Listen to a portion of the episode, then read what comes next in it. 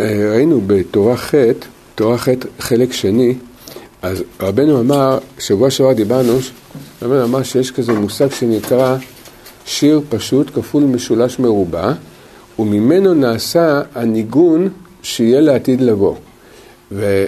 וכנגד השיר פשוט כפול יש שם קדוש, שכותבים אותו בצורה כזאת, י', י"ק, י"ק ו', י"ק ו"ק, ושבוע שעבר דיברנו על, על כל המושג הזה של השיר פשוט כפול משולש מרובע. היסוד, מעין סיכום ועוד איזו הוספה בדבר הזה, הסיכום של הדבר הזה, שלמעשה זה מרמז על כל מה שאנחנו עוברים בעולם הזה, זה כל הניסיונות, כל הקשיים, כל ההתמודדויות שאנחנו עוברים בעולם הזה, וזה עולה למקום מאוד עליון. המעבר, המצבים שלנו, ההתמודדויות שלנו, זה עולה למקום עליון מאוד, ויש, בספרי המקובלים כתוב שיש עולם שהוא למעשה על פי הקבלה הכי גבוה. זה נקרא עולם השעשועים. ולעתיד לבוא, כל המצבים והמעברים שאנחנו מתמודדים איתם בעולם הזה, עולים לעולם השעשועים, וזה יהיה בעצם השכר והתענוג של, שיהיה לעתיד לבוא לכל נשמות, לכל נשמות ישראל. והזכרנו גם שכתוב באחד הספרים שנקרא לימודי האצילות, ככה הספר נקרא, זה של תלמיד של אה, רבנו הארי, אז הוא, אה, הוא כותב שם שעוד לפני שהקדוש ברוך הוא ברא את העולם, מכיוון שאצל הקדוש ברוך הוא אין עבר, הווה ועתיד, אלא הכל כלול אצלו בז... ברגע אחד, בזמן אחד או במציאות אחת, הוא רואה את הכל, אז כבר היה לו שמחה ושעשועים ממה שעתיד להיות בנשמות ישראל. בכללות, בכללות, מה בעצם הייתה השמחה? מה בעצם הייתה השמחה של הקדוש ברוך הוא?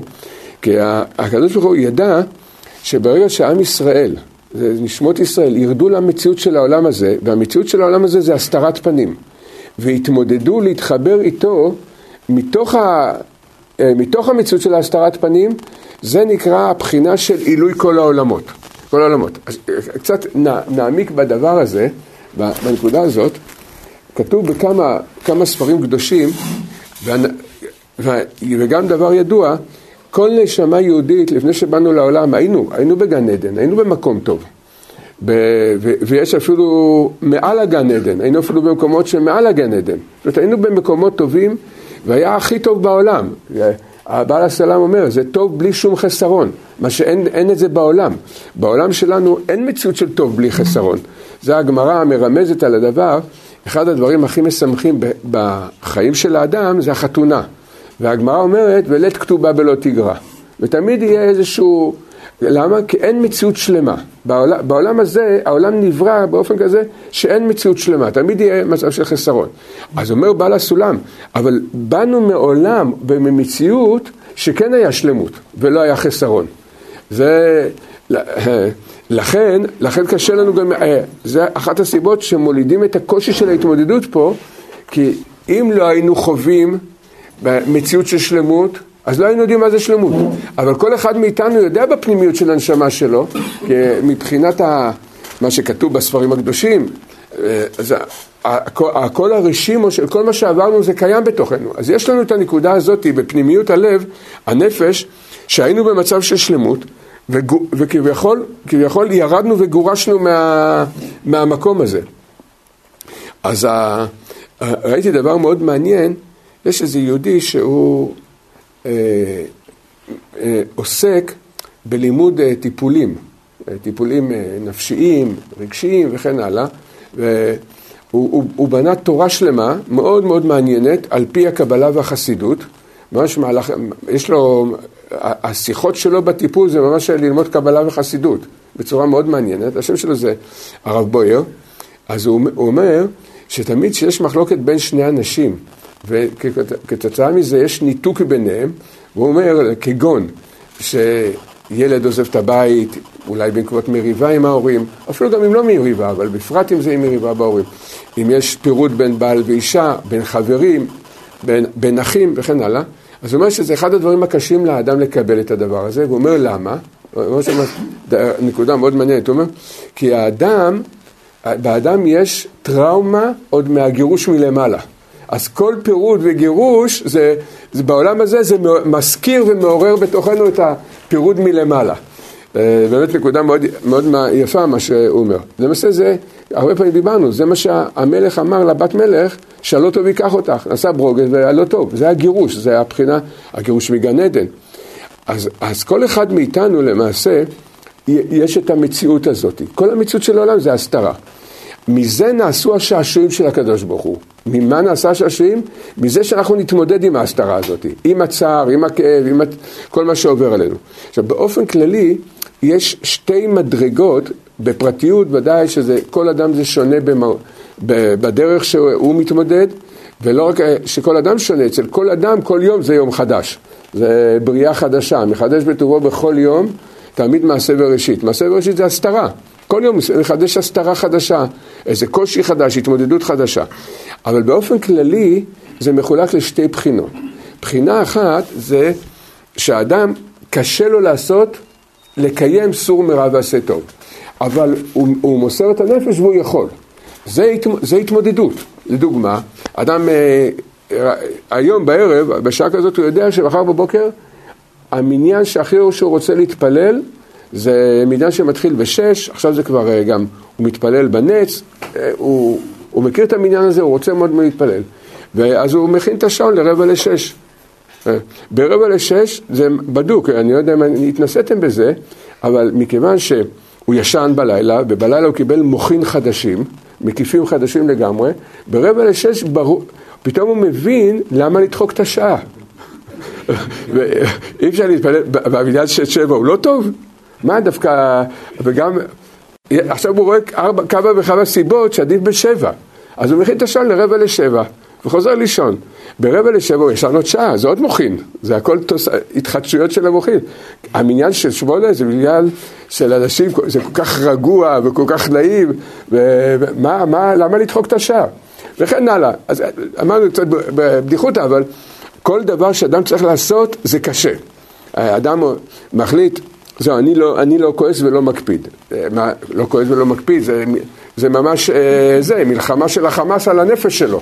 כמה טילים הוא יקבל בדורו, כן, כן לכעוס וכן להקפיד, וגם, מתי הניסיון של הכעס הוא הכי קשה?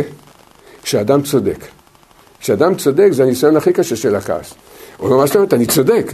אז מה, צודק, אפשר לבדוק, זה פחות או יותר מסתדר. צודק בגימטריה כעס, זאת אומרת שזה בוודאי שצריך לכעוס, אבל באמת לפי האמת צריך לדעת, גם אם אדם צודק, אין, באמת יש מצבים שאנחנו צודקים, לפעמים אנחנו טועים, אבל לפעמים אנחנו גם צודקים.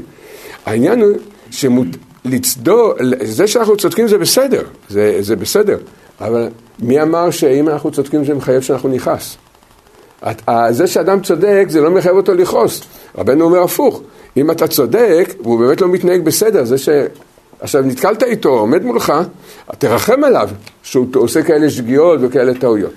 אז כל זה זה מלחמה שאנחנו יכולים לעמוד בה, שאנחנו יכולים לעמוד בה, לא קל, קמים, עולים, יורדים, אין הכי נמי, לא, זה לא עבודה קלה, אבל אנחנו יכולים להתמודד בה. עכשיו, כשהקדוש ברוך הוא רואה את ההתמודדות שלנו, זה השעשועים שהיו מלפני בריאת העולם. זה, הקדוש ברוך הוא משתעשע עם זה. זה, אבל זה בחינה אחת, זה בחינה אחת. יש עוד בחינה, שיש מצבים שלאדם יש מציאויות שהוא לא יכול להתמודד איתן. למשל, שיש לו, אה, למעשה לכל אדם יש את זה, השאלה כמה אדם מודע, כמה אדם פתוח להכיר את זה בו. אה, יכול להיות שאדם כבר יכול לא להרביץ לשני, אבל אם תגיד לו אל תקפיד בלב על השני, הוא כבר יראה שזה כבר, אה, רגע, זה עולם אחר לגמרי. לימדת אותי עד עכשיו, ישמע בזונו ידום וישתוק. אני הבנתי שהכוונה של רבנו זה היה, אני אשתוק ואני לא אדבר איתו, לא, לא אוציא עליו את ההקפדות, אבל עכשיו אתה אומר לי שגם לא להקפיד בלב? מי דיבר על כאלה דברים? זה כבר, אה, זה כבר, זה כבר מדרגה אחרת לגמרי. או אה, שמירת עיניים, תיקון הברית, עכשיו זה שובבים, השובבים. תיקון הברית זה לחיות בדרך התורה. יש דרך של התורה, בסדר, זה עוד אנחנו יכולים להבין, וזה לא קל, אבל זה גם דרך. אבל אם קצת מסתכלים יותר בפנימיות של הדבר, זה שמירת הברית בשלמות זה לזכות לעקור את התאווה בשורש שלה מתוכנו. זה עולם אחר לגמרי. לחיות על פי התורה, בדור שלנו זה גם דבר גדול מאוד, אבל לחיות על פי התורה זה דבר אחד. לעקור את התאווה לגמרי מתוך העומק של הלב, מי שקצת מתבונן בתוכו ומזהה את זה בתוכו, זה, זה, זו עבודה אחרת לגמרי. זה נקרא חיצוניות ופנימיות של העבודה. בפנימיות של העבודה, כתוב, בעל התניא כותב את זה, ועוד ספרים כותבים, מביאים את היסוד הזה, שבהכרח אדם מגיע למצב שהוא כבר לא, הוא חסר אונים. זאת אומרת, יש מקומות שאדם חסר אונים. זה לא חייב להיות שהוא חסר אונים באיזשהו דבר במעשה.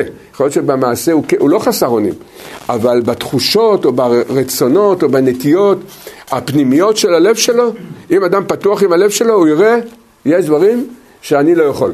זה אדם חסר אונים. ואז מתעוררת השאלה, אם אדם, אם אדם חסר אונים, בסדר, אתה, אתה מגדיר מראש, יש מציאות שאתה, שאדם חסר אונים. אם אדם הוא חסר אונים, אז מה בורא עולם רוצה? אתה, אתה, אומר, אתה אומר לי מראש, אתה שם אותי במציאות שאני חסר אונים, אז מה אני יכול לעשות כנגד זה? אם, אם זה, אם, אתה אומר לי, זה, יש פה יצרה יותר חזק ממני. אני אומר, זה לא חייב להיות יצרה שיוצא במעשה, אבל זה יצרה בנטיות הפנימיות של הלב, ו, ולפי האמת, כל אדם יש לו את ה... אין אדם בעולם שאין לו דברים מסוימים שבהם הוא חסר אונים, הוא, אין לו כוח להתמודד עם זה. אז לכאורה, אם כך, מה רוצים ממני? אז צריך לדעת שיש סדר של עבודה שלם במקום שאדם חסר אונים. ולא רק זה, עיקר העבודה הפנימית זה במקום שאדם חסר אונים. מה העבודה? מה, מה העבודה שאם אם, אם אתה אומר לי מראש, אה, אני, אני, על, על ה... אני, יש פה על השולחן עוגת קצפת. עכשיו זה 30 שנה אני כבר אוכל את העוגת קצפת הזאת, אני מכיר אותה טוב, אני, את כל המרכיבים שלה אני כבר יודע. את, אה, אני כבר יודע על, על כל מרכיב איזה הכשר יש, ובדיוק איך הופכים אותה וכמה זמן.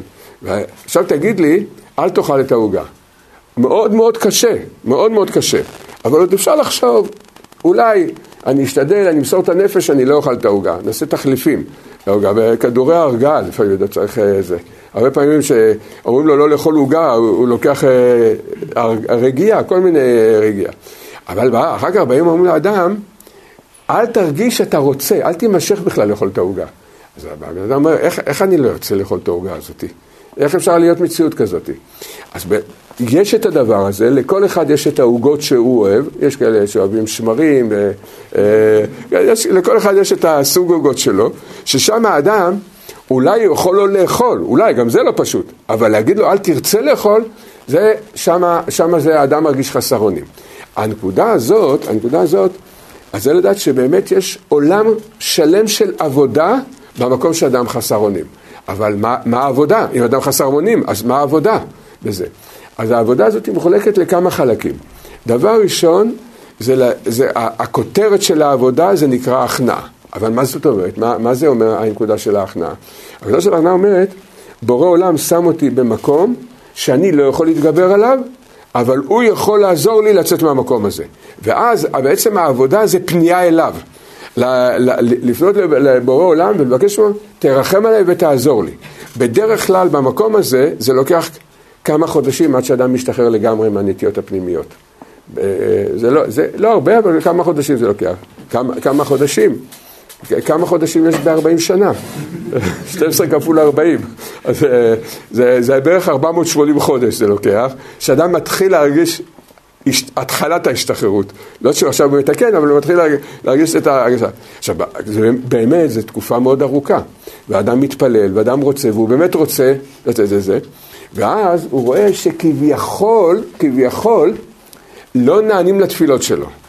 וברגע שלא נענים לתפילות שלו, אז בעצם יש ספר, יש ספר, ותמיד מזמנים לאדם את הספר הזה. עכשיו אני כבר אומר מראש, לא לקרוא את הספר הזה, אין לו הסכמות. אף אחד לא הסכים מהספר הזה. הספר הזה נקרא ליקוטי סמ"ם. בליקוטי סמ"ם יש, בתורות הראשונות, אני בשגגה קראתי את הספר הזה. הייתי שוגג וקראתי את הספר הזה. לא שמתי לב, אני יכול להגיד מה כתוב בתורות הראשונות של הספר. בתורה א' כתוב שלא ברור, לא ברור שהקדוש ברוך הוא הוא כל יכול. ואז הוא מיד מביא ראיות לזה. אבל מה זאת אומרת? אבל קראתי בהרבה ספרים ש...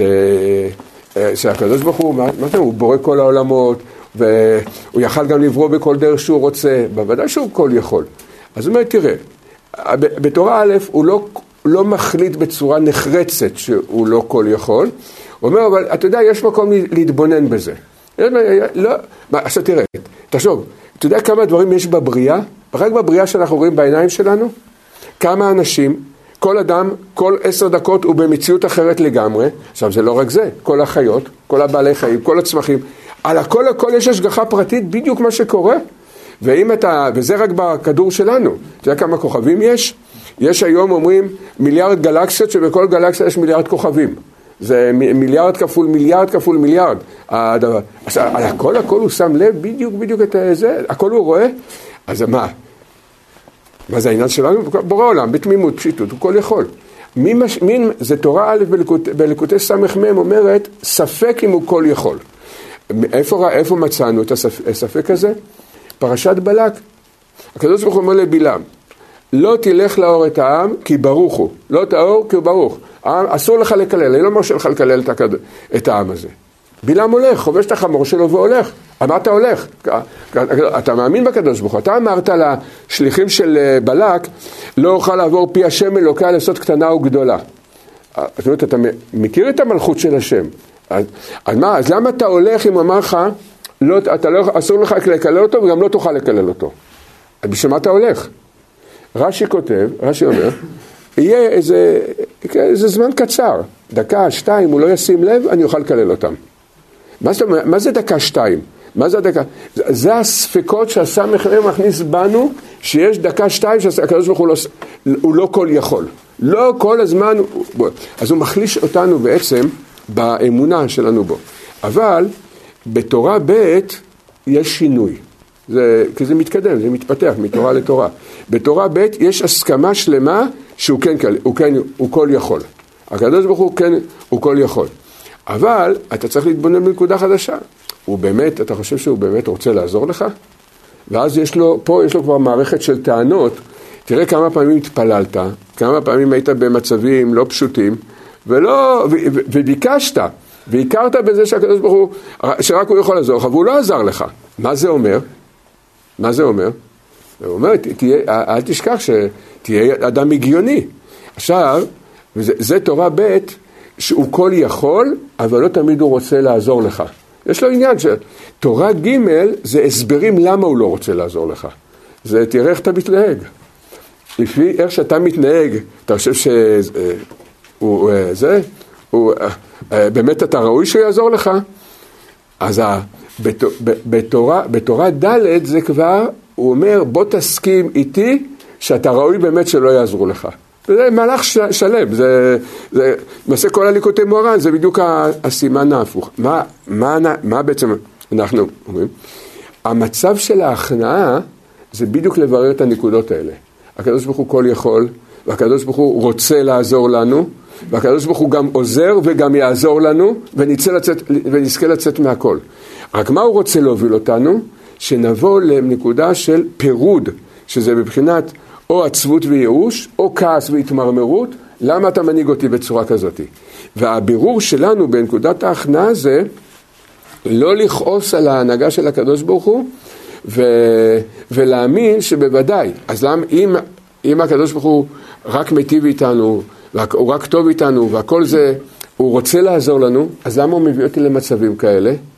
זה לית מחשבה תפיסה בכלל. זה שתוק, קח עליו במחשבה. הקדוש ברוך הוא אמר למשה רבנו, שתוק, קח עליו במחשבה. אז באמת, פה אנחנו צריכים לדעת, שעצם ההנהגה שהקדוש ברוך הוא מביא אותנו לחוסר אונים, זה גם נמשך מהעולם השעשועים העליון. זה גם כן שעשועים של הקדוש ברוך הוא, שאנחנו נרד למצב של חוסר אונים, ויש שעשועים עליונים מאוד מזה שמתוך המצב שאנחנו מתמודדים איתו, אנחנו נפנה אליו. נפנה אליו, לפעמים בכעס, לפעמים בהכנעה, לפעמים בשמחה, לפעמים בטענות, לפעמים בעצבות, לפעמים אה, אנחנו רוצים אה, זה, להפוך את העולמות, אבל צריך לדעת, ומכל זה נעשה שעשועים עליונים מאוד מאוד מהדבר הזה. ופה להבין מה, מה קצת הבנה, למה נעשה מזה שעשועים עליונים בדבר הזה, כי אדם בעולם, מהבחינה הזאת, הוא כמו חייל ולוחם, והמלחמה שלו זה.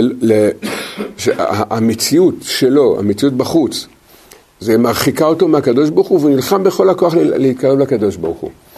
אז.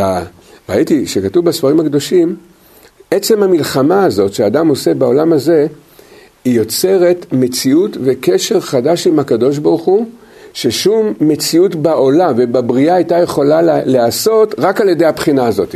שאדם יורד פה ויש בתוכו כוח מתנגד למלכות השם, והוא נלחם עם הכוח המתנגד, לבוא בטענות ו- ו- וכן הלאה, והוא נלחם בזה כן לקבל באהבה את ההנהגה של השם, כן להאמין שהקדוש ברוך הוא רוצה אותי, ואני לא, לא מתנתק באמת מהקדוש ברוך הוא, למרות שהעץ הרע בליקוטי סמ"ם הסביר בכמה וכמה שלבים את העניין של ההתנתקות, שאנחנו כביכול מנותקים איתו, ואנחנו נלחמים בזה, זה יוצר את השעשועים העליונים ביותר בקשר בין הקדוש ברוך הוא לנשמות ישראל, ומה שאנחנו בונים ויוצרים, ולעתיד לבוא נקבל את זה, מה שאנחנו יוצרים ובונים בזה, קשר עם הקדוש ברוך הוא, שבשום גן עדן, בשום עולם ובשום מציאות לא היינו יכולים ליצור איתו. שהבחינה הזאת, זאת אומרת, הפירוד הגדול יוצר בעצם את החיבור הכי גדול. וזה חיבור שאדם לא היה יכול לקבל אותו גם אם הוא היה בגן עדן לנצח נצחים. דווקא ההתרחקות יוצרת. חשבתי פעם, לפני הרבה שנים, זה היה לפני למעלה מ-40 שנה, ראיתי איזה מחקר, אה, אה, ב, כמה שזכור לי, זה היה אחת האוניברסיטאות, אה, עשתה את זה בתחום הפסיכולוגיה, ואז היא אמרה דבר מעניין, היא אמרה שקבוצת אנשים שמתמודדים ביחד במצבים קשים, המצבים הנפשיים שנוצרים, הקשרים הנפשיים שנוצרים ונולדים ביניהם, הרבה יותר חזקים מכל מציאות אחרת. שם זה היה בעיקר, הם דיברו שם איזה, המחקר היה בעיקר על, על בצבא. אם יש יחידות, למשל, גם אם זו קבוצה קטנה של 10, 20, 30 אנשים, והם עוברים ביחד המון התמודדויות קשות, הקשר הנפשי שנוצר ביניהם זה קשר נפשי שאי אפשר להשיג אותו בשום מקום בדבר הזה. זה, זה, וככל שצריך לגלות קשר נפשי יותר חזק, ההתמודדות בעולם הזה תהיה יותר קשה. אז בצבא, זה, כמובן שהזכרנו את זה, זה לתקן את האחווה. האחווה, זה, זה, זה מתחיל מקין והבל, זה נמשך במכירת יוסף, אז נפגם אהבת ישראל. הקשר בין נשמות ישראל נפגם אז, ועכשיו אנחנו צריכים לתקן את זה. מתקנים את זה, איך מתקנים את זה? על ידי שאנחנו פועלים ביחד איזשהו סוג של פעולה, וקשה לנו, ואנחנו בכל זאת מתחברים אחד עם השני, אז מתגלה קשר פנימי הרבה יותר חזק מאשר בכל מקרה אחר. זה, זה פחות או יותר היה הנושא של המחקר. אני חשבתי להוסיף בזה, שלכן גם כל כך הרבה התמודדויות יש בתוך הבית היהודי, מה, מה, מהסיבה הזאת, שאדם מרגיש לפעמים שזה, כאילו, הוא שואל את הקדוש ברוך הוא, למה בראת את זה בצורה כזאת? אפשר לברוא את זה בכל כך הרבה צורות אחרות, הרבה יותר נעימות, הרבה יותר רגועות. למה, למה צריך להיות כאלה התמודדויות? אבל אדרבה, זה מה... מכיוון שבאמת השורש הוא כל כך, אה, כל כך, זה חיבור כל כך גדול בשורש, לכן בעולם הזה זה התמודדות מאוד גדולה. כפי החיבור בשורש, ככה בעולם הזה זה התמודדות יותר גדולה. אז ה, ה, ומההתמודדויות שאנחנו מתמודדים פה, על ידי זה נעשה סוד השעשועים העליונים. וזה, וזה מה שרבנו אומר, זה השיר פשוט כפול משולש מרובע, זה נקרא ש"ע נאורין. זה ש"ע נאורין זה הבחינה של השכר שתהיה לעתיד לבוא, ויש ש"ע עליונים ויש ש"ע תחתונים. אנחנו אומרים, לא ראיתי זה כתוב, אני אומר דרך האפשר, שבמקום שאדם הכי קשה לו, שאדם מרגיש הכי חסר אונים, זה כבר שייך לש"ע נאורים עליונים. איפה שאדם יכול להתמודד, וזה קשה, הוא מתמודד, זה הש"ע נאורים תחתונים. במקום שאדם כבר נכנע לגמרי, זה הש"ע נאורים עליונים. לכן, כל, כדי ליצור חיבור חדש עם הקדוש ברוך הוא, ירדנו למציאות של ההתמודדות של העולם הזה. ולכן זה, הכל זה כל כך קשה. ואיפה, ואם נתמקד, איפה הקושי הכי גדול? במה הקושי הכי גדול? הקושי הכי גדול, שבתוך האדם יש רצון למרוד בקדוש ברוך הוא. זה, זה הקושי הכי גדול, הבחינה הזאת. לכן, הקדוש ברוך הוא שמנהיג את, ה, את הדורות, היו דורות שהנושא הזה, הנקודה הזאת הייתה מאוד פתוחה אצלהם. הייתה מאוד חשופה, מאוד uh, גלויה אצלם, והם התמודדו עם זה. אחר כך זה נסתר ועברנו לדורות יותר חיצוניים, או עבודה יותר חיצונית. מתי זה היה? כשבנו את בית המקדש השני. זה העומק של הדברים שרב אשי אמר, מחר נדבר מחברנו, והוא דיבר על המלכים שאין להם חלק לעולם הבא, ומנשה בא אליו ואמר לו באותו לילה בחלום, וכי חברך וחבר אביך אני? עכשיו, בפשטות, שהיום במציאות שלנו, מישהו אומר, מה, אני חבר שלך? מה הוא מתכוון? הוא נפגע, משהו נפגע בתוכו. אז מנשה לא, לא בא מגן עדן עליון כדי להגיד לרב אשי שהוא נפגע מהלשון שלו. הוא לא בא, הוא בא ללמד אותו לימוד. הוא, הוא ירד, הוא, כתוב בזוהר שהוא הממונה על ההיכל של הבעלי תשובה. הוא בא ללמד את מנשה, את רב אשי, מנשה בא ללמד את רב אשי, אני, אני לא חבר שלך, מה? זה תורה, הוא בא ללמד אותו תורה, מה זה התורה?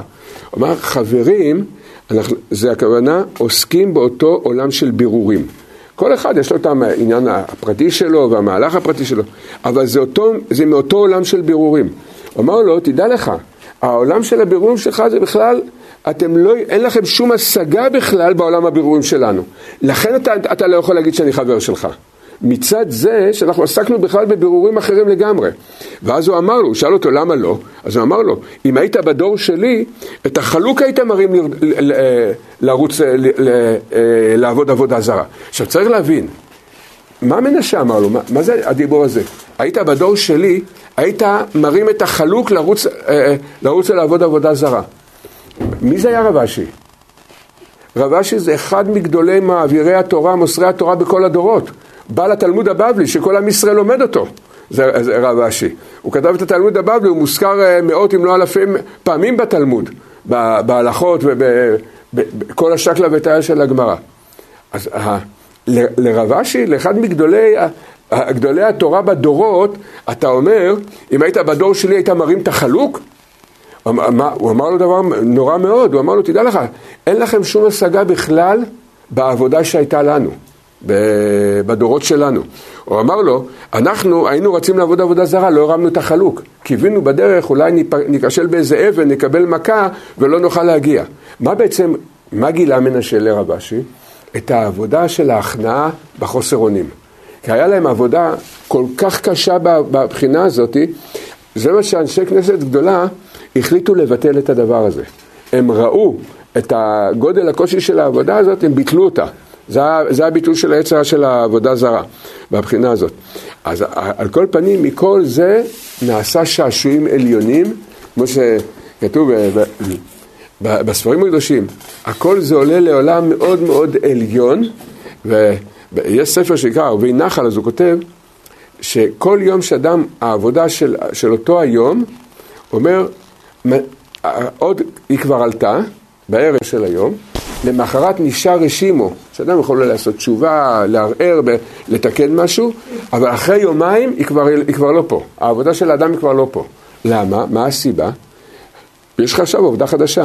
כל יום זה סדר עבודה חדשה, תעלה את הכל, הכל עולה, הכל עולה למעלה. אז אומר, הרבי נחל אומר, לכן טוב שאדם שוכח מה הוא עשה. טוב שביום שני הוא כבר שכח מה שהוא עשה ביום ראשון. היום זה כבר לא קשה, כי בגלל שאנחנו זוכרים מה היה לפני שעה, אבל, אבל יכול להיות שלפני הגאולה כל שעה הכל עולה, לא כל יום, הכל, הכל עולה. אבל, אבל הרבה נחל מסביר, כי כל יום הקדוש ברוך הוא רוצה ממך עבודה חדשה. מכל זה נעשה השעשועים, ואז מתעוררת השאלה, אבל מה יהיה עם אלה ש... פגמו וירדו וקלקלו והשחיתו ועשו מגדל בבל וירו טילים, וירו, זרקו אבנים לשמיים ומרדו וכעסו ומה יהיה עם כל הבחינה הזאת? אז אה, רבי צדוק כותב שברגע שאדם מערער בתשובה, כל שכן אם אדם חוזר בתשובה, כל המרד שהיה לו וכל מה שהוא עשה, הכל מתהפך לשעשועים העליונים. וזה אנחנו לא מבינים. זאת לא מוחקים לאדם, זה, זה ההבדל בין הפרקליטות למטה ולמעלה. בפרקליטות למטה, אם uh, הוא, מישהו חבר שלהם, אז הם מוחקים לו את התיק. הלמעלה לא מוחקים את התיק, למעלה הופכים את החובות לזכויות. כמו שהגמרא אומרת, זה לא זכויות. זה לא, זה, זה לא מובן איך ה, כביכול מה שאדם עשה בדרך של קלקול זה מתהפך להיות הכל זכויות לאדם. ברגע שאדם מתעורר אה, זה, ברגע שאדם מתעורר בתשובה. למעשה, זה כתוב במדרש, שיעקב אבינו נכנס ליצחק לקבל את הברכות, ויצחק לא ראה ולא ידע, אז הוא אמר, ראה ריח בני, וירח את בגדיו, ויאמר ראה ריח בני כריח השדה אשר ברכו השם. אז זה היה כתוב, המדרש אומר שהוא הריח ריחות של גן עדן. הוא מאוד התפלא מה, מה, מהריחות שנכנסו איתו, זה שיעקב נכנס. אז כתוב במדרש, אל תגיד, אל תקרא ריח בגדיו, אלא ריח בוגדיו. ראה ריח, ריח בוגדיו כריח השדה אשר ברכו השם. מדרש רבה, פרשת וישב. אז ה... תולדות, סליחה, פרשת תולדות. אז הבחינה הזאת שגם גם הבוגדים עולים למקום כזה גבוה. העיקר זה תמיד, ברגע שאדם מתעורר בתשובה, הוא הופך את כל המציאות לטובה. וזה, ממש אי אפשר להבין את השכל הזה.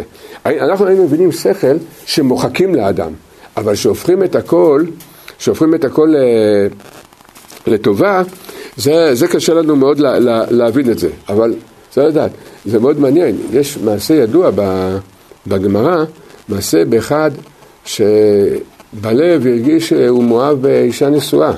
ולא, הוא אמר, תנו הוא אמר לחכמים, רק אני אדבר איתה. הוא הבין, הוא היה, הוא לא היה זה. הוא אמר, רק תרשו לי רק לדבר איתה. אז אמרו לו, הוא אמר, הוא היה חולה מזה, מרוב אהבה הוא היה חולה. הוא אמר, רק תרשו לי לדבר איתה. אמרו חכמים, ימות ואל ידבר איתה. זה, זה. אז הוא אמר, טוב, פעם אחת רק ל, להיות לידה. אמרו, תמות ולא תהיה לידה. אה, אמרו לו ככה חכמים. לימים, אה, מאוד, האישה, בעלה, אה, היו מאוד עניים ותפסו את בעלה בשבי, והוא היה אדם מאוד עשיר, ואז היא הייתה חייבת לבוא, הכתובת היחידה שיכלה להשיג כסף זה היה אצלו. היא באה אליו לבקש ממנו כסף. אז כשהיא באה לבקש ממנו את הכסף, הוא אמר לה, קחי ולכי. נתן לה את הכסף ושלח אותה. אז אומרת הגמרא, ומאז דלג עמוד אש מעל הראש שלו עד לשמיים. ו... אז מאיפה דלג עמוד אש? ולא מהמצוות שהוא עשה. מזה שבמקום כזה יכל, עשה כזה עבודה, אז, אז הכל התהפך אל טובה. באמת המדרש מביא אותו כאחד הדוגמאות של אה, זה, של אה, ריח בוגדיו. נכון, הוא ראה אותו גם בדרך, הוא ראה עמוד אש. אז הוא ראה את העמוד אש, נכון. כן, כן. נתן צוציטה קראו לו. אז אנחנו... אה? מרוקווה. מרוקווה. העיקר שאנחנו נלמד מזה, שבעצם כל פנייה למעלה מיד הופכת את הכל. ראיתי לשון בגמרא, אפילו עשה אדם עבירות כל ימי חייו, אם רגע אחד לפני פטירתו חזר בתשובה, הוא, הוא נקרא בעל תשובה. ודאי שיש עומק הדין וצריך תיקונים, אין, אין ספק, אבל, אבל את המעלה שהוא נקרא בעל תשובה הוא לא הפסיד. זאת אומרת, יש, יש לו זכות עצומה בשמיים בהרהור תשובה לפני פטירתו. עד כמה גדולה, החסדים של הקדוש ברוך הוא כל כך גדולים. אז רבנו אומר שלבוא לזה, לבוא לזה הכוונה לבחינת הקול הזה, קול השופר, קול המוכיח כראוי. אה, השיר שהתנגן לעתיד לבוא, שיר פשוט כפול ומשולש, כל מה שדיברנו, 72 נימים של אה, מיתרים של חסד, ניגון החסד, אז רבנו אומר, איך באים לזה? הכוונה, איך נכללים במקום הזה, ובאמת, יש, בדרך כלל נכללים, בעזרת השם מתקלל כל כל נשמות ישראל, עתיד לבוא כולם יתקללו בזה, אבל כתוב בספרים שצדיקים גדולים יכולים להיות נכללים בכל, בבחינה הזאת גם בחייהם. יש בחינה שגם בחייהם הם נכללים בכל הזה. אז אומר רבנו, אך לבוא לזה הוא על ידי תפילה. ופה כבר, כבר רבנו אומר לנו דבר גדול מאוד. התפילה היא בעצם מכלילה אותנו בכל המציאות הזאת. בכל המציאות של הניגון שיהיה לעתיד לבוא, בשיר פשוט, כפול משולש מרובע. הדרך זה התפילה. בוודאי שיש עוד דברים, בוודאי שיש עוד נקודות, אבל רבנו פה בתורה הזאת הוא מדגיש דווקא את נקודת התפילה, וככל שאדם זוכה ללכת, ללכת בדרך התפילה, אז הוא זוכה יותר ויותר להתקלל בבחינה של כל המוכיח כראוי. עכשיו בכלל בתקופה שלנו, כמובן, כמה שאדם יכול בכל מצווה, בכל חסד, בכל לימוד תורה שאדם עושה, ודאי זה דבר גדול מאוד. אבל העיקר זה התפילה. עכשיו, סיפר לי היום אה, אחד, מישהו שהוא עונה לשאלות, שהוא מכניס שאלות לרב. אז הוא אמר לי, 80% מהשאלות שמכניסים לרב, הרב אומר, מינימום שלוש תיקון הכללי כל יום. לנקודה הזאת. זה, הנקודה זה כמה שיותר להתחבר עם הדרך של תפילה. עכשיו גם מה, מה אנחנו באמת יכולים לעשות. רואים שכבר, אה, אה, הקדוש ברוך הוא אמר, אמר לנו, נתתי לכם להנהיג את העולם, כבר הרבה שנים הייתם מלכים, המושכות היו בידיים שלכם, אתם קבעתם, אתם עשיתם, לא התערבתי, התערבתי פה ושם, אבל כעיקרון אתם, אתם הנהגתם את הכל, זהו, עכשיו החלטתי לקחת את המושכות לידיים. עכשיו אנחנו במצב שהקדוש ברוך אומר, אני לוקח את כל המושכות לידיים. אני מנהיג, אני מנהיג את העולם. לא, אני כבר לא רוצה שתנהיגו את העולם. אה, רק מקלקלים, אז טוב, טוב ש, באמת טוב שהוא עושה את זה. אבל, אבל באמת, הפנייה שלנו אליו עכשיו, זה, זה, זה השורש של התפילה עכשיו, שהכל יהיה ברחמים ובחסדים. שהכל יונהג ברחמים ובחסדים. והמלחמה האמיתית, כשאנחנו אומרים במלחמה האמיתית, הכוונה, לא ששאר המלחמות הן לא אמיתיות, הכל אמיתי, אבל יש פנימיות. יש מלחמות חיצוניות, כמו בכל דבר, יש גם מלחמות פנימיות. עכשיו, הכל בשמיים הולך על דבר אחד, כמה שעם ישראל יזכה להתעורר בתשובה. הכל ממש עומד, זה הלב של הכל. זה, ש... וברוך השם, אנחנו שומעים uh, סיפורים uh, נפלאים, אנחנו רק צריכים להתפלל שזה יתחזק ועוד עוד יותר יאיר בתוך הלבבות, בתוך הנשמות, אה, בעומק, שאין אין היום כבר, אין איזה, אין, אין כבר היום שום דבר מה לעשות, זה הכל כבר, אה, זה, מה שהכל זה כבר בורא עולם אה, מנהיג פה את הכל, אנחנו רק צריכים לחזור בתשובה ולבקש ממנו, ורואים, רואים ניסים גלויים, ממש רואים ניסים גלויים. אני שמעתי כמה, כמה סיפורים וגם אתמול בלילה השמעו לי איזה סיפור, באמת סיפור מופלא. כל מי שהולך בדרך הזה יכול לראות ניסים. מישהו כבר בתוך המהלך, גם, גם לכל אחד מאיתנו יש ניסים, אבל זה יותר בהסתרה. צריך התבוננות, לראות שגם לכל אחד מאיתנו יש ניסים. אבל אצל הרחוקים צריך להראות להם את זה יותר באתגליה, כדי שהם אה, יתעוררו. ויש, ממש אה, יש ניסים. והמלחמה האמיתית היא בנקודה הזאת. החמאס, החיזבאללה, כל מה שקורה זה מלחמה, אבל זה החיצוניות של המלחמה. מה קובע באמת את המלחמה הזאת? מנהיגים כבר אין לנו, זה כבר מוסכם על כל עם ישראל שאין מנהיגים. אז, אה, אז, אז, אז, אז מי כן קובע? אנחנו. אנחנו בתשובה, בתפילה, תיקון הכללי, התבודדות. באמת אנחנו, אנחנו עושים שם את כל המציאות, בכל מה שקורה. מאוד חשוב לדעת את זה, ושזה יעיר לנו בתוך הלב, וגם להעיר לאחרים את הנקודה הזאת. אנשים מסכנים כבר לא... כבר לא לא מוצאים ידיים ורגליים, לא יודעים איפה צד ימין, איפה צד שמאל. ושם ישראל התעורר. אז שמעתי, השמיעו לי ממש סיפור מופלא, עד, עד, עד, עד כמה השגחה, איזה בחור, אולי אתם מכירים את זה, בחור ששחררו אותו מהשבי. שמעתם את הסיפור שלו? אה, שחררו אותו מהשבי, בחור מתל אביב, ברוך השם, אתה רואה יהודי ש... הוא חילוני למהדרין, הוא מהדר במצוות החילונות. ברור שתינוק שנשבע זה ברור, אבל זה... והוא מספר סיפור, אני שמעתי אותו מספר את זה. הוא אומר, היינו בזה, היינו ארבעה בחורים בחדר אחד, בשבי, כל יום היום מביאים לנו לחם, בייגלה ומים לאכול. יום שישי בבוקר היה אחד איתנו, ככה הוא מספר, היה אחד מסורתי. התחיל לדבר איתנו, לחזק אותנו בעניין של השבת, ואז הוא מתחיל לדבר איתם בחש... בגודל העניין ש... של קידוש. הוא אומר, כולנו התעוררנו, רצינו לעשות קידוש. הוא אומר, איך תעשה קידוש?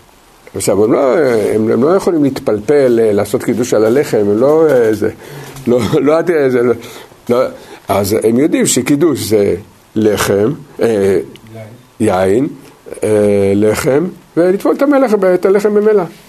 הוא אומר, ואנחנו מדברים בינינו, עכשיו הוא חילוני, הוא אומר, ממש הרגשנו שאנחנו רוצים לעשות קידוש. ואיזה אור ירד שם שהוא רוצה לעשות קידוש, הוא רוצה לעשות קידוש. ככה, אני שמעתי אותו מספר את זה, הוא אומר, בצ, בצהריים פתאום נפתח את הדלת, מחבל של החמאס נכנס עם בקבוק מצלבים. הוא אומר, לא נסתרות דרכי השם, לא מופלאות דרכי... השם. מה, זה לא, זה לא השם? איך הגענו? והוא אומר, עכשיו רק נשאר לנו דבר אחד. מה עושים עם המלח? לחם יש לנו, מלח. הוא אומר, מצאנו שבשקית של הלחם, של הבייגלה, יש פירורים של מלח. הוא, הוא, הוא מספר, הוא אומר, אתה יודע איזה זכות הייתה לנו? עשינו קידוש על יעל, מיץ ענבים, עשינו קידוש על לחם עם מלח, הוא אומר, אפילו מלח היה לנו שם. הוא אומר, מה, זה לא הקדוש ברוך הוא? שמעתי את הסרטון שמספר את זה, זה דבר, ברור השם, אני אומר, לקחת את זה להתחזקות, השם איתנו. ממש רואים את הנקודה הזאת. אז, אבל ככל שאדם יותר יודע, ככל שאדם יותר יודע, אז הצדיק, זה מה שהרבנו אומר פה, עכשיו הנתיב והדרך, זה צריך לדעת ולהגיד את זה לאחרים ושזה יאיר בתוכנו, זה כמה שיותר, כל המרבה בתפילה, הרי זה משובח. היה לי שיחה, אפילו פעמיים, דיברתי עם הרב על הנקודה הזאת, משהו מדבריו שגם מאוד חשוב להחזיק את הראש בלימוד. אבל במצבים שאדם לא יכול, אדם בדרכים, אדם עסוק, אדם טרוד, לא, לא יכול ללמוד, זה כמה שיותר אה, זה, להגיד תיקון הכללי, אה, שמות הצדיקים, לא משנה, איך שאדם מרגיש שהוא מתחבר. אה, פשוט להתחבר בנקודה של התפילה. זה יסוד ראשון שרבנו אומר פה, זה המשך התורה. עכשיו רבנו אומר, כי עיקר התפילה הוא רחמים ותחנונים, ועיקר הרחמים הוא תלוי בדעת. כמו שכתוב, לא יראו ולא ישחיתו בכל הר קודשי, כי מלאה הארץ דעה את השם כמים לים מכסים. כי לעדית לבוא יגדל הדעת, ולא יהיה שום היזק ואכזריות, כי יתפשט הרחמנות. כי רע הרחמים תלוי בדעת.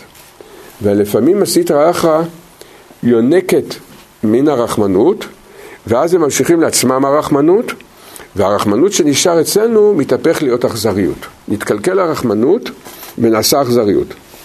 פה קצת צריך להתבונן בנקודה הזאת, מה שרבנו אומר, כי כמה נקודות מאוד מאוד עמוקות רבנו אומר. הוא אומר, קודם כל, מציאות, כשאנחנו אומרים תפילה, יש הרבה דרגות ואיכויות בתפילה. הרשש כותב שזה, איך שניגשים לתפילה, איך שמתפללים, זה, זה עולמות עולמות. עכשיו, ככל שאדם זוכה ללכת יותר בנתיב המדויק, התפילה הרבה יותר מתקבלת ופועלת את הפעולה שלה. רבנו אומר, יסוד היסוד הכי חשוב, שבעצם כל עבודת, ה... עבודת התפילה זה, זה רחמים ותחנונים. עכשיו, מה, ו, ואם זה מתקלקל, זה מתהפך להיות לכעס ואכזריות, או חוסר רחמנות. מה, מה רבנו מתכוון שעיקר התפילה, הלכה למעשה, מה עיקר התפילה זה רחמים ותחנונים?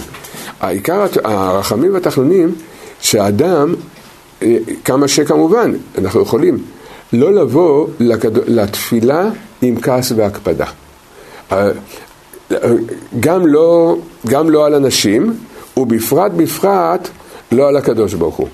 וצריך לדעת, כל כעס והקפדה שאדם ב, אה, יש בתוכו בשעת התפילה, זה מניעה לתפילה. אנחנו לא אומרים שהתפילות לא מתקבלות. היום אה, זה שיהודי בא כבר אה, לדבר זה כבר דבר גדול. אבל אם אנחנו רוצים ל, ל, לפעול שהתפילה תהיה יותר ויותר פועלת, זה לפי מידת ההכנעה שאדם בא, לה, שאדם בא לתפילה. ככל שאדם יותר נכנע, יותר מרגיש כמה הוא צריך את הקדוש ברוך הוא, אז ככה התפילה יותר פועלת ויותר, עולה. ואם האדם מרגיש הכי גרוע וחסר אונים, והוא בא מתוך מציאות של חוסר אונים, זה התפילה שעולה למקום הכי גבוה. זה ליקוטי הלכות, תפילת מנחה, הלכה ז', זה תפילה לעני. תפילה לעני כי יעטוף. מה זה הלשון כי יעטוף? זה הזוהר אומר, מה זה תפילה, מה זה כי יעטוף? יעטוף, אחת המשמעויות זה מקדים, זה מקדים את כל התפילות. והזוהר שואל, איזה תפילה זה מקדים? תפילה לעני כי יעטוף, איזה תפילה זה מקדים? תפילה למשה. זה הזוהר אומר את זה. זאת אומרת, תפילה למשה זה התפילה הכי גבוהה, זה הצדיק האמת, זה התפילה של צדיק האמת. אבל יהודי בא שבור לפני הקדוש ברוך הוא, זה עולה למקום יותר גבוה מתפילה למשה. זה מקדים את התפילה של משה, ככה, זה, ככה אומר הזוהר הקדוש. לכן, כמה שאנחנו יכולים לשים לב, לפני שמתחילים להתפלל, זה אפילו כמה שניות, זה לראות, לא מגיע לי כלום, הכל זה מתנת חינם, ואני בא בבקשה של מתנת חינם. ברגע שאדם בא, בא זוכה שזה יאיר לו בלב הנקודה הזאת, אז התפילה, זה הנתיב, זה הדרך שהתפילה מתקבלת. ואז רבנו אומר, ועיקר, ה, ועיקר הרחמים תלוי בדעת. זה צריך קצת להבין. מה, מה, מה הכוונה עיקר הרחמים? תלוי בדעת. רבנו אומר, ככל שיש לאדם יותר דעת, ככה הוא זוכה יותר להתפלל בבחינת רחמים, זאת אומרת שהוא יותר זוכה להתפלל בהכנעה. עכשיו, מה זה, מה, מה, מה בהלכה למעשה, מה זה העניין של הדעת, אה, שרבנו אומר פה? וזה למרות שכמה אנחנו מדברים על תיקון הדעת, ולמעשה כל החטא היה חטא עץ הדעת טוב ורע. אז מה, מה רבנו מתכוון פה, שהכל זה, זה תלוי בדעת. למעשה, קודם כל, מה זה דעת? מה זה המושג בעומק, מה זה דעת? וידעת היום, וידעת, לשון דעת, וידעת היום, והשיבות אל לבבך, כי השם הוא האלוקים. עכשיו, מה, זה, מה זאת אומרת כי השם הוא האלוקים? מה, מה, מה, מה, מה נדע? מה, הפשטות, הפירוש הפשוט, אלוקים זה הטבע, זה ההנהגה של ההסתרה, זה ההנהגה של מציאות העולם הזה, השם זה השגחה פרטית, לדעת שהכל בהשגחה פרטית. זה, זה, זה המדרגה הראשונה של תיקון הדעת. אבל צריך לדעת שבאופן כללי יש שתי מדרגות בהנהגת הדעת, בתיקון הדעת. שתי, שתי מדרגות אה, אה, כלליות. המדרגה הראשונה זה שאדם יודע כל המציאות וכל ההנהגה זה, זה אין עוד מלבדו, זה בורא עולם. זה המדרגה הראשונה של תיקון הדעת. המדרגה השנייה של תיקון הדעת זה אחרי שאדם כבר מבין ומשיב אל לבבו, באמת אין, אין עוד מלבדו, והוא בעל הכוחות כולם, והוא פועל את כל הפעולות ועושה את הכל, עדיין זה לא דעת שלמה. למה? מה, מה חסר בזה? כי אדם יכול להגיד, הכל, בורא עולם עושה את הכל. מאלף ועד תף, בורא עולם עושה את הכל. אבל יש לי שאלה, מכל המאה אחוז שהוא עושה, כמה לטובה וכמה לא לטובה. בדרך כלל זה הולך, אני מדבר על צדיקי הדור. לא, לא, לא כל הצדיקים, אבל בוא נגיד אנשים צדיקים. ומי שנמצא במדרגה הזאת ויודע שיגיד, אנחנו ניתן לו פדיונות וכבית לך. זה אם אדם אומר 97 אחוז, השם, השם עושה את הכל לטובה, זה מצדיקי הדור. לכל אדם יש, לא לכל אדם, יש צדיקים אה, שתיקנו את זה, אבל רוב בני אדם יש, הבחינה הזאתי, שלוש אחוז שלא ברור בכלל שזה לטובה. ואדרבה, ויש כמה ראיות אה, שזה היה אפשר לשפר את ההנהגה בשלוש אחוז. מה טעות שיפור?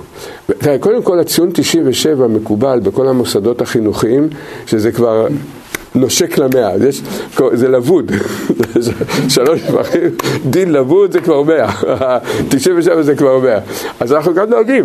97 בצבא נחשב למאה. כן, זה בדיוק, זה, זה אחד הראיות, זה אחד הראיות, אה, ש-90 זה, זה, אה, עכשיו, מה, מה, מה, מה עושים, מה, למה זה 97 לא 100? כי למעשה כל אחד מאיתנו מבין שאם בורא עולם היה מתייעץ איתי, אני, יש לי כמה נקודות. אני עכשיו לא הולך להפוך את העולמות, אני לא הולך לשנות את מבנה הגלקסיות. בסך הכל באמת, 97 אחוז, אפילו אפשר להגיד 98 אחוז, באמת הכל בסדר, הכל לטובה, הכל ככה. אבל שיפורים קלים, כמה שיפורים קלים, היה משנה את הכל. לדוגמה, משפחה ברוך השם, ברוכת ילדים, כל חודש חסר לבעל הבית, לאבא, כל חודש חסר לו 2,500 שקל לחיות בצורה מצומצמת, אבל בלי חובות, הוא פה משלם למוסדות של הילדים, אוכל לשבת, לא, עכשיו, הוא לא מבקש עכשיו לטוס לחלל, הוא לא, הוא לא רוצה נסיעות לחוץ לארץ, הוא אומר... עכשיו כל חודש חסר לו 2,500, מה, אתם יודעים מה עושה לו 2,500 האלה שחסרים? זה כל החודש מסובב אותו, הוא, הוא רץ מהגמח הזה, ההלוואה הזאת, בקשה הזאת, זה, זה, זה, זה מטריד אותו כל החודש. הוא אומר, הוא אדם ירא שמיים, הוא רוצה ללמוד תורה, הוא אומר, עכשיו הוא אומר, בוא תהיה אתה הגיוני, הוא אומר לי, אתה תהיה אתה הגיוני, כי פעם מישהו אמר לי זה, אז אני אומר את זה, אמר לי, אמרת, לא היה יותר טוב אם היה נותן לי את ה-2500 שקל האלה? לא, גם לא ביקשתי שום דבר, אני לא עכשיו מבקש אה, מותרות, רק פשוט לא, לא להיות משוגע כל החודש.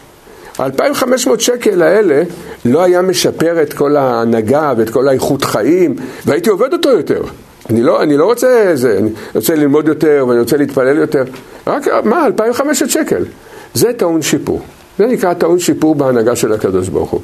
הטעון שיפור הזה, שזה בין 2 ל-3 אחוז בתיקון ההנהגה, כמעט כל העבודה של האמונה שלנו עובדת, נמצאת על ה-2-3 אחוז הזה. שמה? מה העבודה שלנו? וידעת היום לשבת על לבבך כשם האלוקים, שכל ההנהגה במאה אחוז הכל לטובה. זה מה שרבי עקיבא היה אומר, כל מן דוד רחמנא לתו אביד זה במאה אחוז ולא בתשעים ושמונה אחוז. וכמה קשה להגיע למאה אחוז של, ה... של ההנהגה הזאת. על כל פנים, בוודאי שרובנו ככולנו לא אוחזים במאה אחוז, והלוואי שהיינו. אדם, אדם שמגיע, שהקדוש ברוך הוא הוא טוב במאה אחוז, הוא כבר בגן עדן. זה, זה כבר בחינה, זה כבר בחינה, זה נקרא, נקרא כבר בחינה של גן עדן. אבל מצד שני, שנדע שזה מה שאנחנו צריכים לעבוד, אין הקפדה עלינו שאנחנו נמצאים בזה, זה הפוך, זה המציאות שלנו. אין, לא מקפידים עלינו שאנחנו לא נמצאים במאה אחוז. מה אומרים לנו, תשתדל להגיע למאה אחוז. עכשיו, איך אדם יכול לדעת אה, שהוא לא במאה אחוז? אולי, אה, בכל אופן, יש כמה צדיקים שהגיעו למאה אחוז. מה יהיה סימן? מה, סימן שאנחנו עדיין לא במאה אחוז. אז הרב דסר כותב בספר מכתב אליהו דבר נפלא, הוא אומר, אם לאדם, אם אדם יודע שיש לו עדיין איזושהי נקודה של עצבות, או איזושהי נקודה של כעס והקפדה, שידע שהוא לא במאה אחוז. בהכרח. כי אם, אם הוא היה במאה אחוז, ממה הוא יהיה עצוב? הכל טוב. מה... אבל הכל טוב זה, הוא חי, הוא מרגיש את זה שזה הכל טוב, לא רק הוא אומר שכלית הכל טוב. הדעת, תיקון הדעת, זה שהוא מרגיש, הוא מרגיש בלב שהכל טוב. ואז על מי הוא יכעס ועל מה הוא יכעס? אין עוד מלבדו. מה, על מה יכעס? מישהו דיבר אליי לא יפה, מישהו התנהג אליי לא יפה. בסדר, יכול להיות שהוא באמת אה, צריך להתפלל עליו, שיזכה לתיקון שלו, שהוא, שהוא דיבר עליו בצורה כזאת. אבל מה יש לי לכעוס עליו כשלי ברור שהקדוש ברוך הוא שלח אותו להעביר אותי את הצמצום הזה, את הביזיון הזה, וכן הלאה. עכשיו, ככל שהצדיק, שהאדם יותר חי את זה, זאת, המעבר בין ה-98% ל-100%, איך אפשר לזהות אותו? במידת, ה, במידת הכעס ובמידת העצבות. שם האדם יכול לראות בדיוק איפה הוא אוחז. בדרך כלל אנחנו מתחילים מ-97% ו... ואנחנו שואפים למאה. אז לפי הכעס ולפי ההקבלה, זה, צריך, פה, פה, פה בעצם המבחן. עכשיו, ודאי שאנחנו לא במאה אחוז, אנחנו לא מדומיינים שזה, לא, לא, לא עלינו לגן עדן ועוד לא תיקנו את אה, עץ הדת טוב ורע שבתוכנו, ודאי שאנחנו לא אוחזים. אבל על כל פנים לדעת לדעת לזהות את הדברים האלה, ואז כמובן שקודם כל להתפלל על תיקון הדעת, זה דבר נוסף. עוד נקודה, הדת שלנו לא שלמה מצד חטא עץ הדעת טוב ורע ומה שהוספנו. עכשיו, בעצם העובדה שאנחנו זוכים לחיות על פי התורה, אה, כל אחד לפי בחינתו לומד, לומד, מתפלל, עוסק במצוות, כבר מתקן את הבחינה הזאת. הוא כבר מתקן. אבל יש מקומות פנימיים, יש פנימ, מקומות פנימיים בנפש, ששם עדיין אנחנו לא שלמים עם הקדוש ברוך הוא, עדיין לא, לא הסתדרנו עם הקדוש ברוך הוא, ואז, שהקדוש ברוך הוא שאנחנו רוצים, בפרט שאדם קורב לצדיק האמת, אז יש כזה דבר שקוראים לזה נסירה. מנסרים מאיתנו את, השק, את השקר. את, ה, את הטעות הזאת, ואיך אנחנו מרגישים נסירה? להבדיל, שאדם מנסרים ממנו חלק מהגוף שלו, מה הוא מרגיש? כאב. כאבים גדולים. פה מרגישים את הכאב בנפש. בנסירה, אדם מרגיש את הכאב בנפש, ולמעשה, מה שאדם צריך לעשות בזמן הזה, זה, זה, עבודה, זה עבודה של שתיקה. זה, היום, כל כך הרבה נסירות יש, לכן רובה דירובה של, של עם ישראל היום חייב לקחת הרגעה מרוב הכאבים של הנסירה. כל מה שהיום אה, זה, אה, היום כבר אני לא יודע אם יש מישהו שמשתמש בתרופות או בסמים בשביל איזושהי חוויה. הכל זה כבר רק למשככי כאבים אה, נפשיים. אנשים שמשתמשים בסמים אומרים לי, זה, גם רואים את זה. מרוב ה... התוהו ובוהו הפנימי, התוהו ובוהו הפנימי זה הנסירה. מנסרים מאיתנו את הלא טוב שיש בתוכנו, וזה כואב, הנסירה היא מאוד, מאוד כואבת. התרופה לזה זה השתיקה. אה, השתיקה, כמובן, שלפעמים טוב זה שיחות חברים, יש, יש עצות שעוזרות קצת לשכך את הצער. אבל השתיקה זה קבלת ההנהגה, היא עושה את הנסירה, והרע ננסר מתוך האדם. עכשיו זה מנסרים, זה כבר, אני לא יודע, לא שאני יודע, אבל זה נראה שזה לקראת הסוף, אז עושים נסירות... אה, חזקות, לכן אנשים ממש מטפסים על קירות, זה, מרוב מה שעובר עליהם. זה, אבל צריך לדעת, אנחנו צריכים לא להתבלבל. זה, מנסרים מאיתנו את החלק הרע, ולכן, לכן התוהו ובוהו כל כך גדול. מצד, מצד אחד.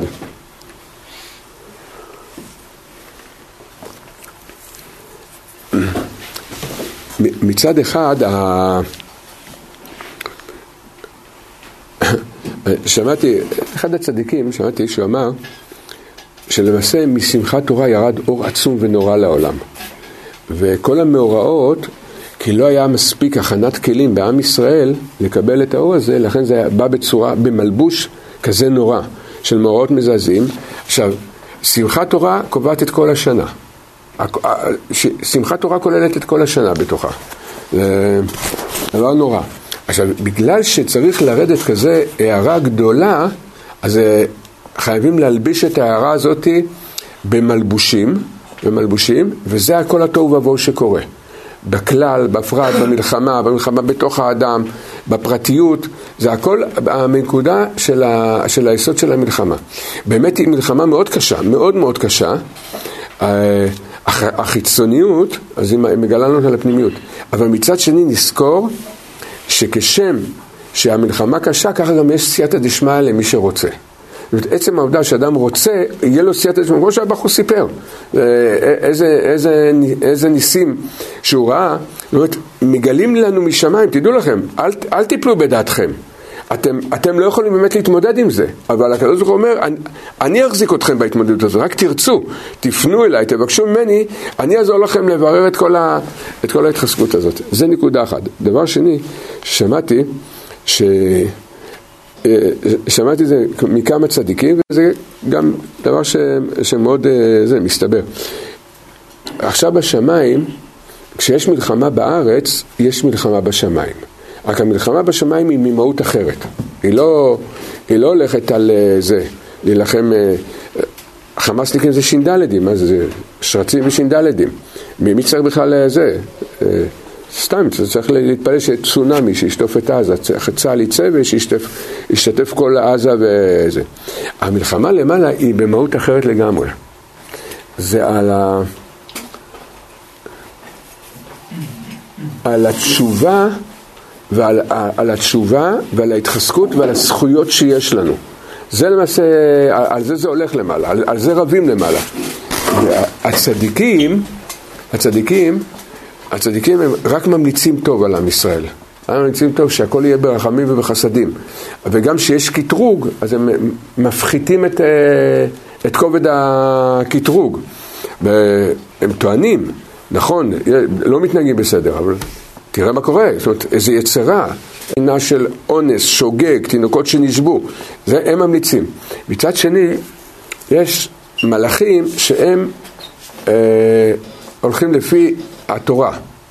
זאת אומרת, אסור לעשות עבירות. הם לא, הם לא היו בעולם הזה, אז הם לא יודעים מה זה לעבור את זה. אז, אבל הם לא, הם לא אומרים דבר לא נכון, הם אומרים דבר אמת.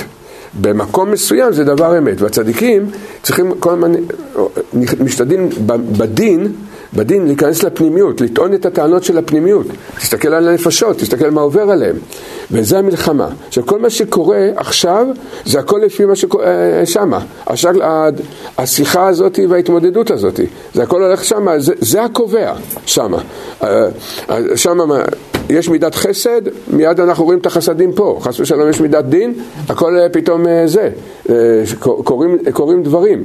שם זה הכל, הכל נקבע. לכן אנחנו צריכים מדי פעם בפעם, במשך היום, לזכור את זה. ומבקש מהקדוש ברוך הוא, תנהיג את העולם ברחמים, תנהיג את העולם בחסדים. זה כבר לא זה, זה כבר לא... זה, עד שמחת תורה, כביכול, הרגשנו, כן, צריך לעבוד את הקדוש ברוך הוא, זה אמת, צריך לחזור בתשובה, אבל uh, עוד לא דוחקים אותנו, עכשיו כבר כן דוחקים אותנו. זה כבר uh, המציאות זה, אסור לנו להירדם uh, בואו נעורר את עצמנו לפני שיעוררו אותנו, הבחינות הזאת.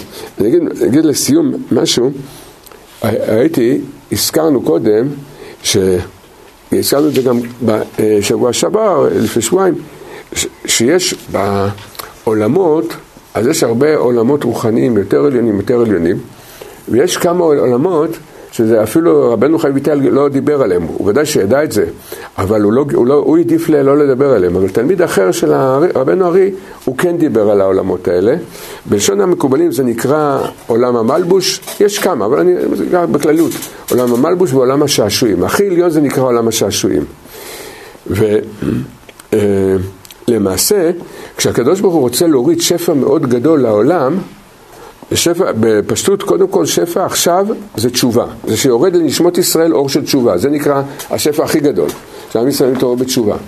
וככל שיותר רוצים ומעוררים, אז האיחוד נמצא, עולה לעולם יותר ויותר עליון, יותר ויותר עליון, ואז זה, זה משנה את הכל, זה משנה את כל המציאות.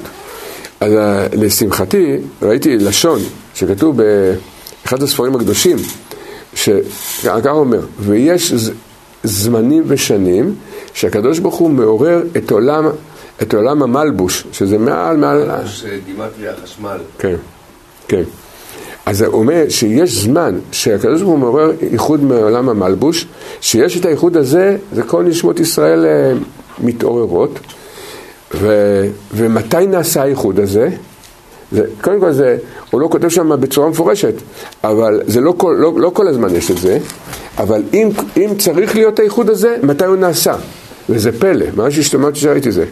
בשמחת תורה מנצח חמה עד חצות היום. הוא כותב, זה האיחוד של עולם המלבוש. כשראיתי את זה, אמרתי, עד כמה ההשגחה של הקדוש ברוך הוא כל כך מדויקת, הרי כל המאורעות היו. הכל היה, זה ממש בשעות האלה. מתי זה התחיל? שש, שש וחצי בבוקר זה נצח חמה. והשיא של הדברים היה עד 12 בצהריים. זה ממש בדיוק הזמן של הייחודים, הייחודים למעלה. זה נורא מאוד הדיוק של, הדברים. לכן גם היה מאורעות כל כך נוראים, כי היה צריך לרדת אור כזה גדול. אבל עכשיו, צריך לדעת מכאן ואילך, אם היה איחוד כזה גבוה, עכשיו, אני, אני לא יודע, אני רק אומר, ככה כתוב, שהקדוש ברוך הוא רוצה אה, לעורר איחוד של עולם המלבוש, הוא עושה את זה בשמחת תורה. אז, אז אנחנו רואים שפה היה משהו אה, מאוד מאוד לא רגיל. אז צריך לדעת שיורד אור מאוד גבוה, הוא בא בהסתרות, הוא בא במלבושים. זה הפחדים והחרדות והכעסים, וה, ההקפדות, הכל, הכל משתגע. השיגעון הוא בא מצד הלבושים של האור הזה.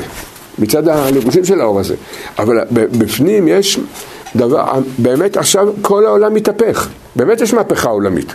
זה אה, הבחינה הזאת. כל זה נפקא מינה למה? להתחזקות, לתפילות, לבקש הרבה רחמים מהקדוש ברוך הוא וגם לעורר כל מי שמוכן לדבר, והיום ברוך השם, אנשים רואים, בצורה פילית שומעים, מקומות שאפילו אדם היה אומר אה, זה, אין סיכוי בעולם שאני אוכל לדבר פה, היום כן. אה, אני שומע את זה הרבה, את הדבר הזה. אנשים אומרים, אני מקבל על עצמי תפילין, אפילו, לא, אפילו לא יודעים למה. למה. למה אתה מקבל על עצמך תפילין? המצב קשה, למה אתה מקבל תפילין? הוא לא יודע למה, אבל אם הוא לא חזי למה זה לא חזי, הנשמה שלו מרגישה שזה הדבר היחידי שיכול לעזור לו. יהי רצון שהקדוש ברוך הוא יגאל אותנו ברחמים ובחסדים.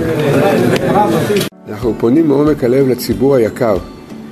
יש לנו קשיים מאוד גדולים בכל הפעילות של המדיה.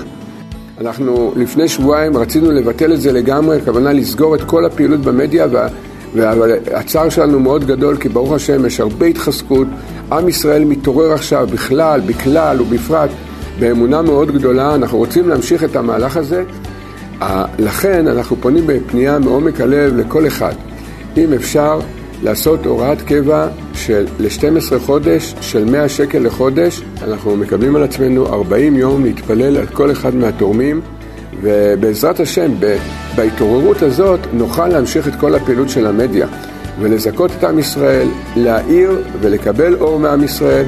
ככל שיש יותר תורה בעם ישראל, יותר שיחות של אמונה, של התחזקות. למעשה אנחנו ממשיכים את האמונה, אנחנו ממשיכים את השמירה של הקדוש ברוך הוא על כולנו. לכן כל מי שיכול לעזור בזה, משתתף בעצם, יש לו זכות להשתתף בעצם הפצת התורה ברבים. יש לו זכות בכל התחזקות של כל יהודי בשיעורים ובשיחות. לכן אנחנו פונים לכל אחד שיכול, שיעשה הוראת קבע של 100 שקל למשך שנה, ובעזרת השם נוכל להמשיך את הפעילות הזאת, והקדוש ברוך הוא יגאל את כולנו ברחמים ובחסדים.